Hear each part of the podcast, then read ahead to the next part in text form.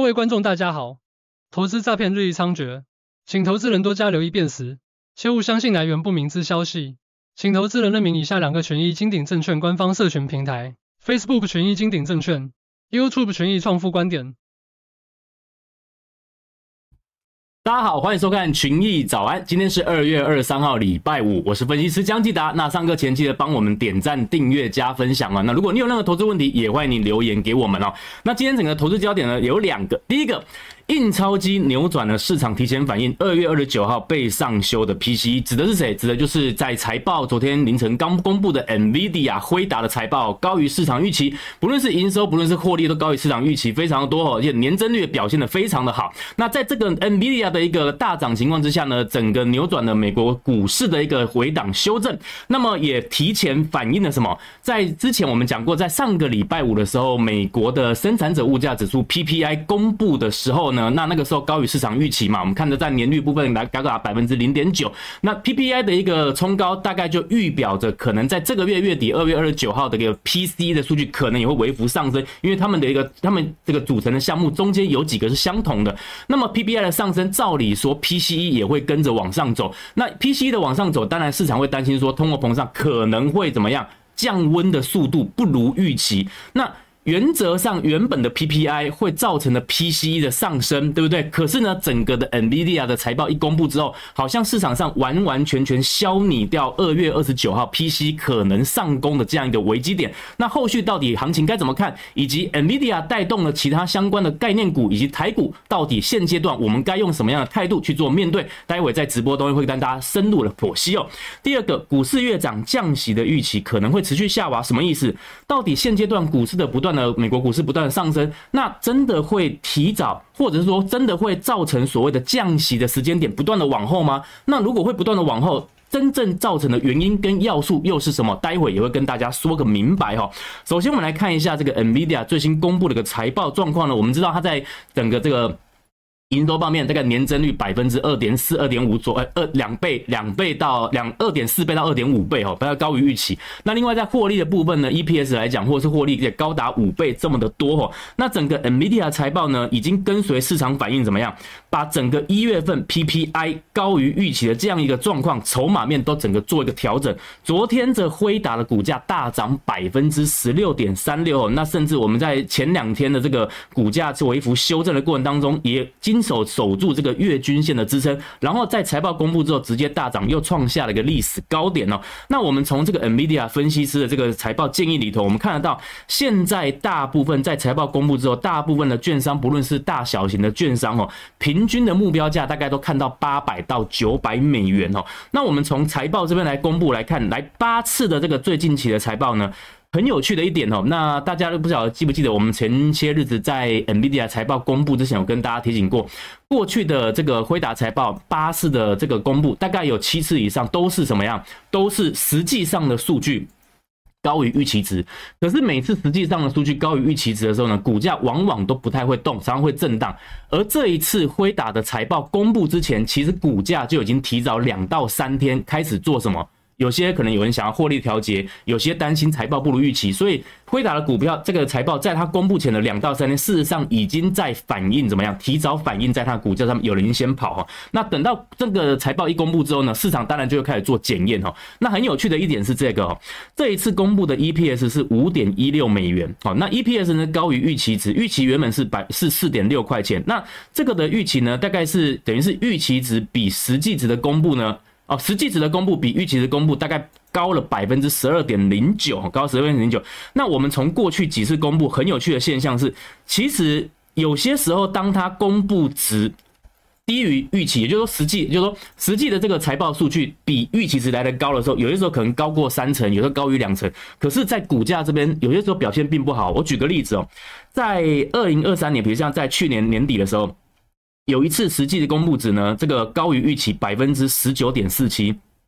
但是股价呢却是下跌了二点四六。那这一次呢，高于预期仅百分之十二而已，可是股价却大涨十六点四。那为什么会有这样一个差别？当然最重要就是我们从每一次辉达的财报公布之后，我们真正看得到它的营收获利的确在 AI 的整个领头羊的市场当中，真正的获利跟营收真的它是有灌在它的财报里头，而不是一个虚晃一招的。那也就造成说，每一次财报的公布，财报表现越来越好，越来越好的情况之下，如果股价相对的没有涨上去，EPS 会怎么样？呃，本益比会怎么样？相对就会在低档。所以呢，现阶段因为当它的股价不断往上冲高，可是股价怎么样？股价冲高，然后。EPS 真的是有跟上，在这种情况之下呢，本益比呢反而是会维持在一个稳定的水准。举个例子呢，在这一次的 EPS，那这个本益比呢大概是三十二点八七倍哦。那么预估呢，在明年来看的话，呃，在这个下下一季来看的话，可能会来到了三十三点二二倍。所以整体的这个本益比来说，还是相对的稳定哦。因为为什么会这样？因为配合着整个的 EPS 获利还是持续的上扬，持续的上扬，所以股价即使高，本益比相对怎么样？就不会被拉高很很很高的一个幅度。我们知道，我们本一笔的这个计算方式就是股价股价除以什么 EPS 嘛，对不对？那如果股价很高，那你相对 EPS 在分母的部分，对不对？分 EPS 如果要相对要跟上的话，本一笔才不会被整个变成虚晃、变虚高、变虚胖嘛。那这一次辉达就是这种状况，就是股价它有冲高，它的确冲得很高。那大家市场就在预估到底 EPS 能不能跟上，结果 EPS 他们跟上，它有跟上。所以当股价高，EPS 也高的时候，本益比就不见得会冲高到可能四十倍、五十倍这么这么高的一个一个一个虚胖的一个程度。目前就没有，目前还是维持在三十到三十三倍哈。所以股价越涨，本益比越低，是因为是造这个造成，因为真正的获利是有提高的哈。好，那另外在。经济数据的部分呢，我们看得到美国首次申请失业金的一个人数呢，那实际值公布是来到了二十点一万，那低于市场的预期。那整体在连续申请失业金人数呢，也来到了一百八十六万人，也是低于预期。那整体来看，我们可以看得到，就是整个美国的就业市场相对还是非常的稳健哦。即使很我们在在科技业、科技类股呢，也持续出现一些裁员降成本的状况，也没有影响到美国的就业市场哦。那另外，在美国的这个最新期公布的这个 PNI 的采购经理人指数，不论是在制造业也好，或服务业也好，几乎都是有涨跌互见的，有的高于预期，有的低于预期，但是它至少都维持在扩张期的五十以上。制造业来到五十一点五，服务业来到五十一点三。那也因为这两个的经济数据表现都还不错，那我们看得到在盘中十年期的公债殖利率呢有微幅冲高，但是在失业收申那个首次申请失业金人数公布之后呢，又又掉下来，所以上上下下的震荡呢，但是最后这个是这个殖利率的部分呢，还是收在四点三二这样一个水准哦。那换言之，不论是美国的就业市场也好，或采购经理人的状况，似乎美美国的整体经济表现还是不错哈。那也消弭掉所谓市场担心这个会不会出现硬着陆啦，甚至软。着陆，以现阶段的数据来看，几乎是经济是没有着陆的，几乎是没有着陆，还是表现非常稳定。那也因为这个美国经济的表现强劲呢，我们看得到，在二零二四年底，整体的降息空间已经从高位的六点五次呢，已经降到在昨天最新的数据降到了三点三次了。那三点三次，假设我们以以这个平均一次降息零点二五来看，也就大概会降个三码哈。那降个三码，那么也维持到大概是整个的这个联准会的中心利率这个利率水准的一个天花板，大概四点六。所以从五点二五降了三码，大概四点六，今年可能是可以达成。至于达成的时间点会是在三月、五月还是下半年？我们目前推估来讲的话，以现阶段的数据以及官员的谈话，可能真正降息的时间点会是延后到六月之后，甚至到八月以及下半年。但是大家也不用过度担心，因为整体的降息的幅度以及降息的趋势目前是没有改变的。OK，只是降息的次数也许是从六次降到了三次，但是降息的方向是不变的哈。那我们从终点利率来看呢，也诚如预期，目前的这个终点利率已经冲高到百分之四点五。那当然就是加上官员的谈话。那美股的创下历史新高，以及终点利率往上提高，那还有十十年期殖利率也也被拉升拉着走，所以在整个终点利率呢，已经接近了整个联准会的一个终点那个那个这个这个点阵图的一个高位的地方哦。那么从这个 Fed Watch 来看的话，三月份几乎是不会降息，已经是高达百分之九十五了。五月份不降息的几率也冲高到百分之将近七十九。那么到六月份呢，降息的预期呢，大概也就降息一码，有五成的几率是会降息一码来到百分之五左右。那后续呢，在八月份的时候呢，大概会降息，也许最多最多会来到的两码，来到四点七五这个状况。但是我们可以看得到，整个降息的空间慢慢的是有被怎么样？被收敛、被缩、被缩减了，并没有像以前好像感觉，呃，在这些经济数据没有公布，或是官员没有谈话之前，大部分市场都预估说，至少五月或六月可能会是降息一码，那八月 maybe 会降息到两码。可是以现这段的这个这个这个 Fed Watch 来看的话，好像感觉就是在五成上下的几率做游走哦，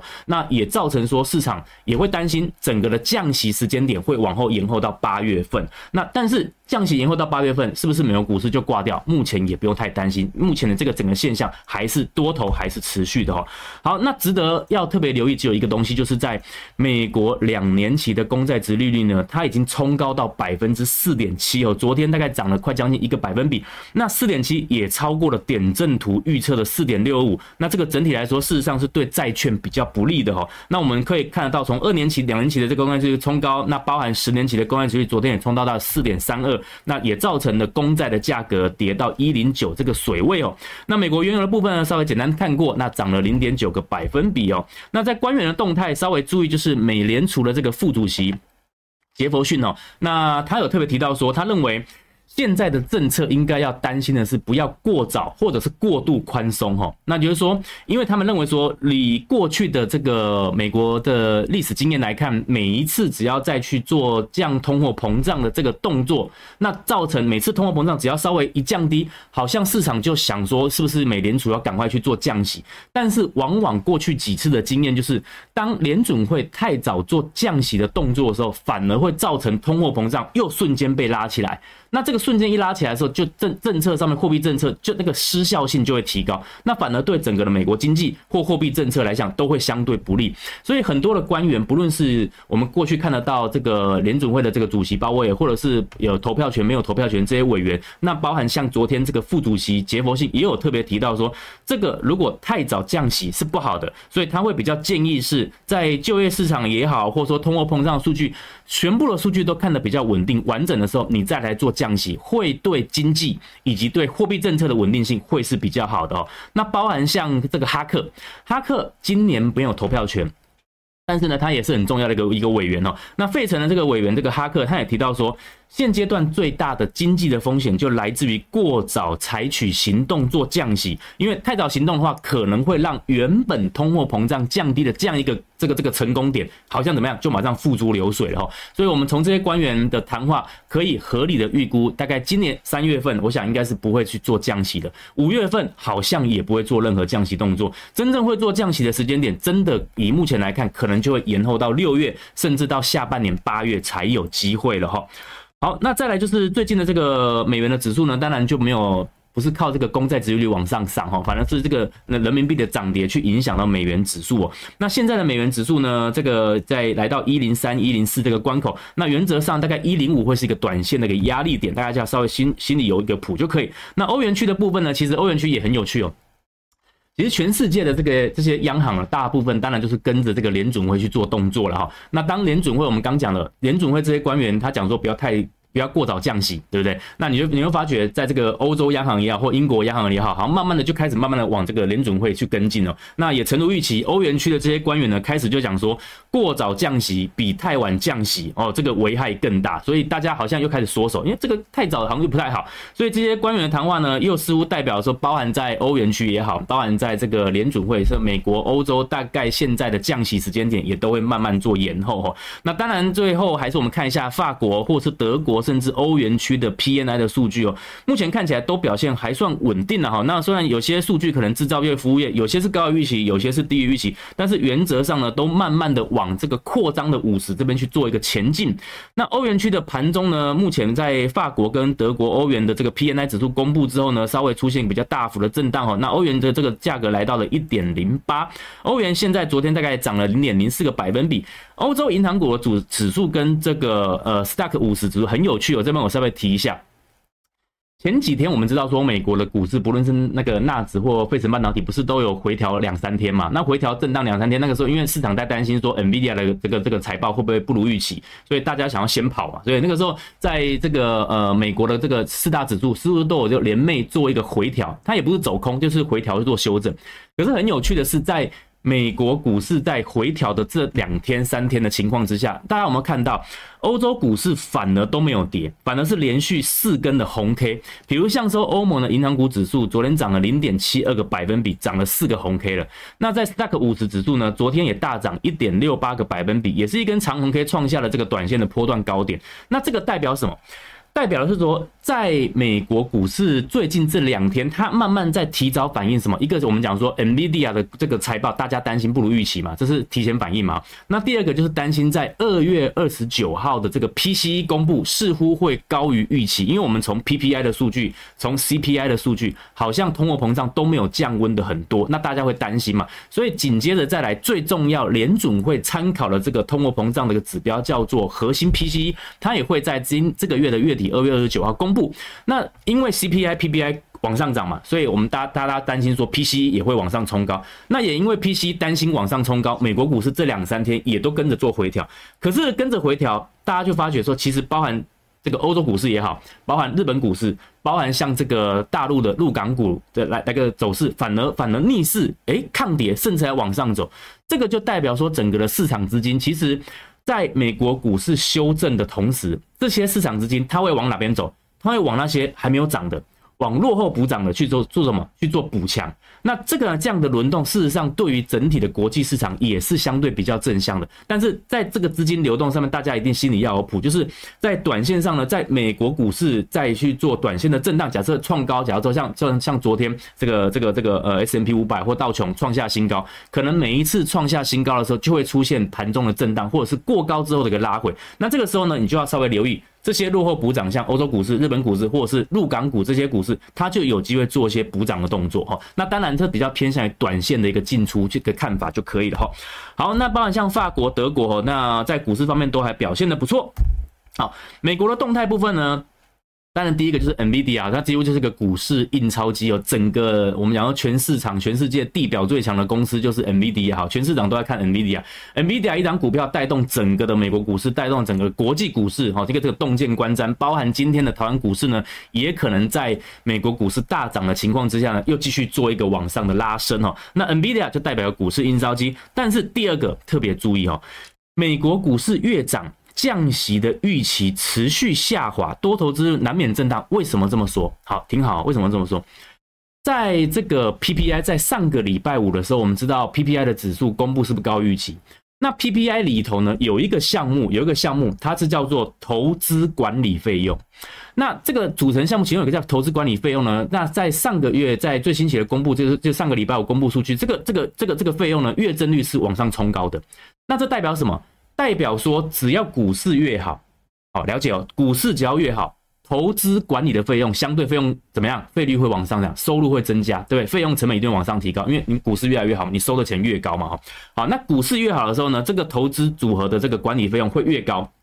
越高，那代表什么？只要你接下来看得到美国股市持续冲高，只要美国股市持续冲高，这个管理费用是不是会增加？这个管理费用会增加，代表什么？PPI 就会升，就会提高。PPI 提高，那么在后来有联动性的什么 PCE 也会跟着往上走。那整体简单来说，就是当股市越往上涨的时候，因为这个管理费用一提高，代表的是底片组成的要素一提高之后，通货膨胀的预期值就会跟着水涨船高。所以第二点，为什么大家稍微要注意放在心上，就是因为只要美国股市越涨，当通货膨胀也会跟着慢慢的缓步走高的情况之下，那一走高，降息的预期就会怎么样？往后延，往后延。OK，因为只有通货膨胀降，降息的速度以及降息的预期才会跟着往上怎么样？往上提高。通货膨胀降，降息就提高。通货膨胀只要一提高，降息就往下跌。那现阶段大家就要特别担心，就是当美国股市很高的时候，越涨越高，这个投资的这个管理费用一提高，通货膨胀一提高，通货膨胀微幅一提高，诶，好像降息的时间点就会在延后，所以可能会呈现这种跷跷板的一个状况，大家也要特别注意哦。那另外这个是稍微注意一下，就是一月份的银行上市抵押品的一个赎回创下的一个新高，当然这个跟这个美国的商业房商业不动产有关哦。那么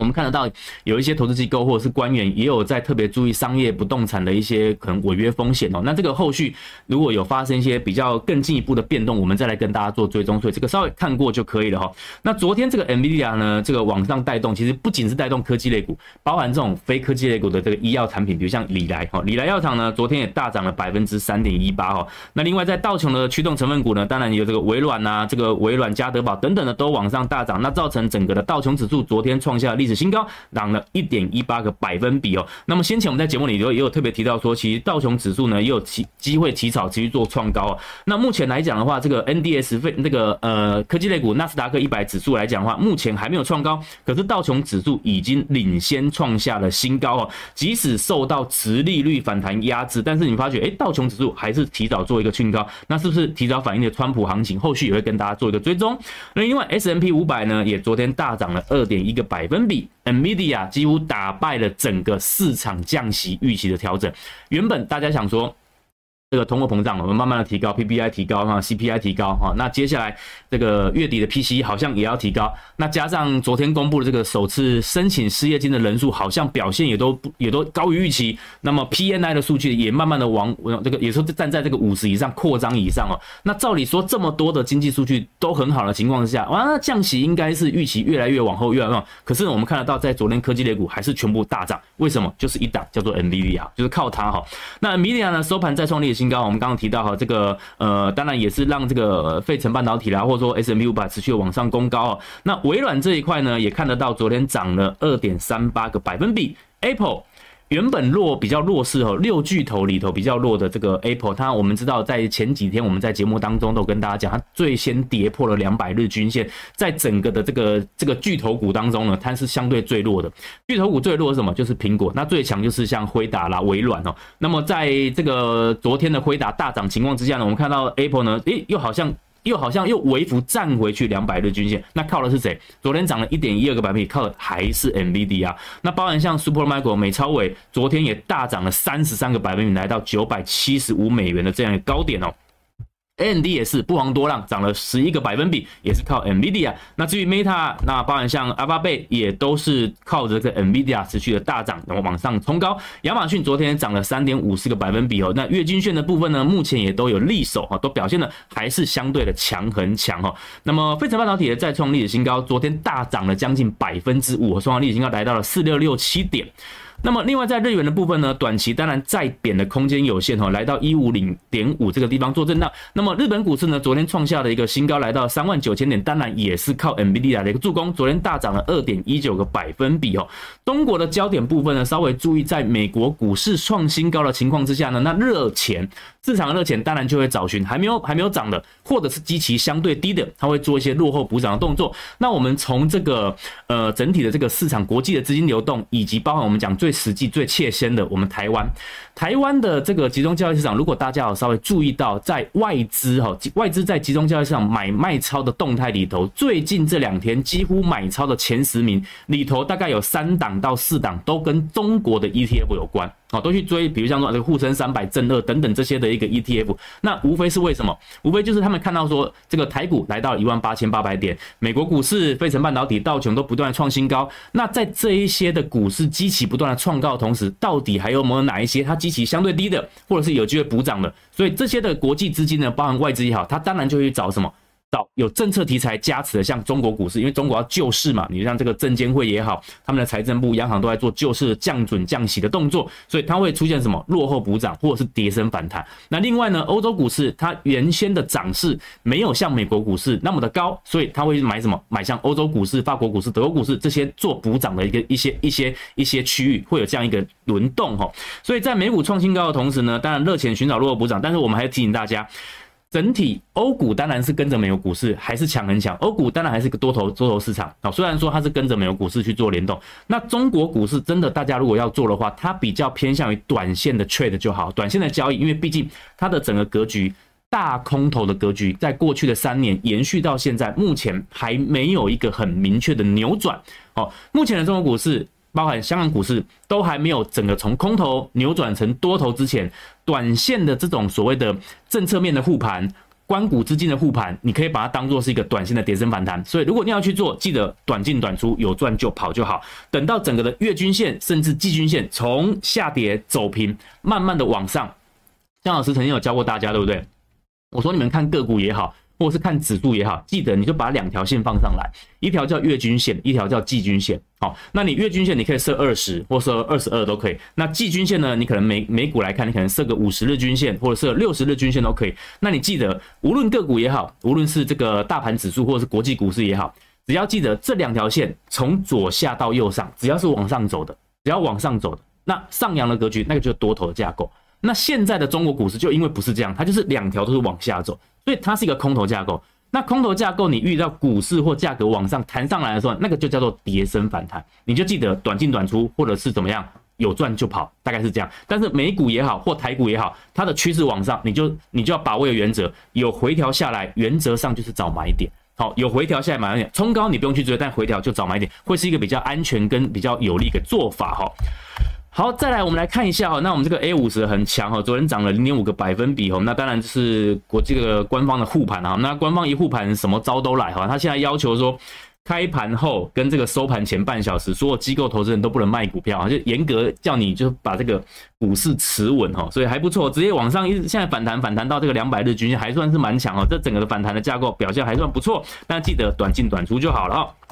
好，恒生指数呢也是哈，那现在的热钱就短线寻求这种落后补涨的市场。昨天恒生指数，包含科技类股也好，或恒生指数都涨了一点四五个百分比。那么在最后台股的部分呢，台股的部分，好，印钞机助攻台股，好，印钞机助攻台股。我们稍微跟大家讲哈，我们讲说 NVIDIA 这一块哈，呃，台积电的 ADR 跟本尊这边，我们稍微做一下简单的比较了哈，那。这个台积电 ADR 昨天大概大涨百分之三。那我们曾经跟大家有有讲过吼，每一次 ADR 的这个涨势跟这个现货的涨势，通常联动度虽然高，但是它的涨幅或跌幅大概就是百分之七十左右。也就是说，如果今天 ADR 涨了百分之十，举例了哈，ADR 涨了百分之十，好，那通常台积电的现货会涨百分之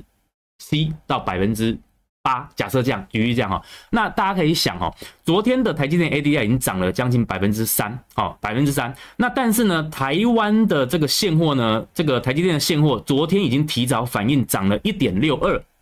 一点六。所以呢，昨天涨了一点六二，那大家想，昨天 ADR 涨了百分之三，那照理说我我就算百分之七十哦，跟跟进涨七成好了，百分之三的七成大概会涨两趴以上。那昨天的台积电已经涨了一点六二，所以今天会不会再涨两趴？可能机会就比较低，因为它可能就涨到一趴左右而已。为什么？因为昨天台积电已经提早先涨了。好，那台积电如果提早先涨，会代表什么？代表是说台积电今天可能的控盘力道也会有，可是力道没有像昨天的这么大，撑盘的要角的成分也不会那么大。所以这些资金会不会去买谁？这些资金可能就配合着美国股市的大涨，配合着 NVIDIA 的大涨，所以这些资金它可能不会去拱台积电，因为它会等，它会拱谁？供台积电以外的这些科技类股，包含像 AI 的这些族群，我们讲过，像 AI 的这个呃散热啦，或者是 AI 的这个 PC、AI 的伺服器等等等很多，甚至像包含半导体的设备类股，都是比较强很强的族群，都可以值得去做琢磨。所以大家今天稍微注意一下，台积电有大涨没有错，但是在现货的部分呢，可能它的涨幅会不如我们原本市场预期。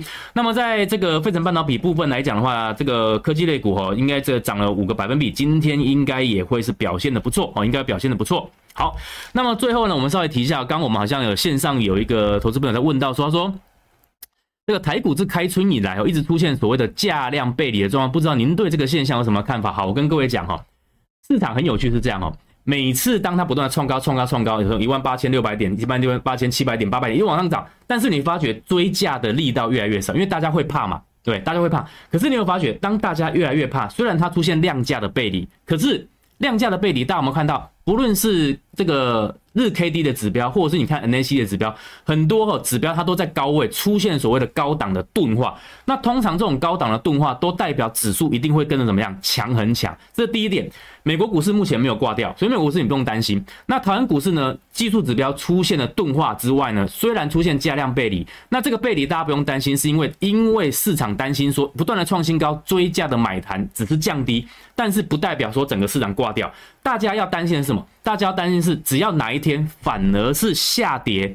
出现了爆量，听好哦。哪一天，如果你看到哪一天下跌，大盘哦，大盘下跌，但是爆量突然爆出了四千亿、五千亿的那种巨量的时候，那个时候你再担心。所以只要遇到没有遇到长黑爆量之前，现在金金涨的大盘格局，包含美国股市、包含欧洲股市、包含台湾股市，都会这样的走法。所以量的部分呢，大家可以稍微先放在一旁，大家只要。大家去看什么？美国股市没有挂掉之前，台湾股市基本上不会挂。还有，只要台湾的大盘交易指数没有出现爆量长黑之前，冲到四千五百亿、五千亿之前，大家都不用担心。那当然，真正强很强的族群，资金还是放在哪个地方？就是 AI 相关的个股。那包含像一些像政策题材、像重电的族群啊、智慧电网的族群，也都可以特别留意哈。好，以上呢就是今天整个的群益早安哦。那么也回答了部分同学的一些投资上面的问题。那我们在群益早安里头也提到很多很多总体经济，还有包含个股以及利率方面的一个一个剖析哦。那无非希望大家在群益早安能得到第一手的消息。那下课的时候呢，也帮我们点赞、订阅、加分享。最后祝大家操作顺利，我们下周见。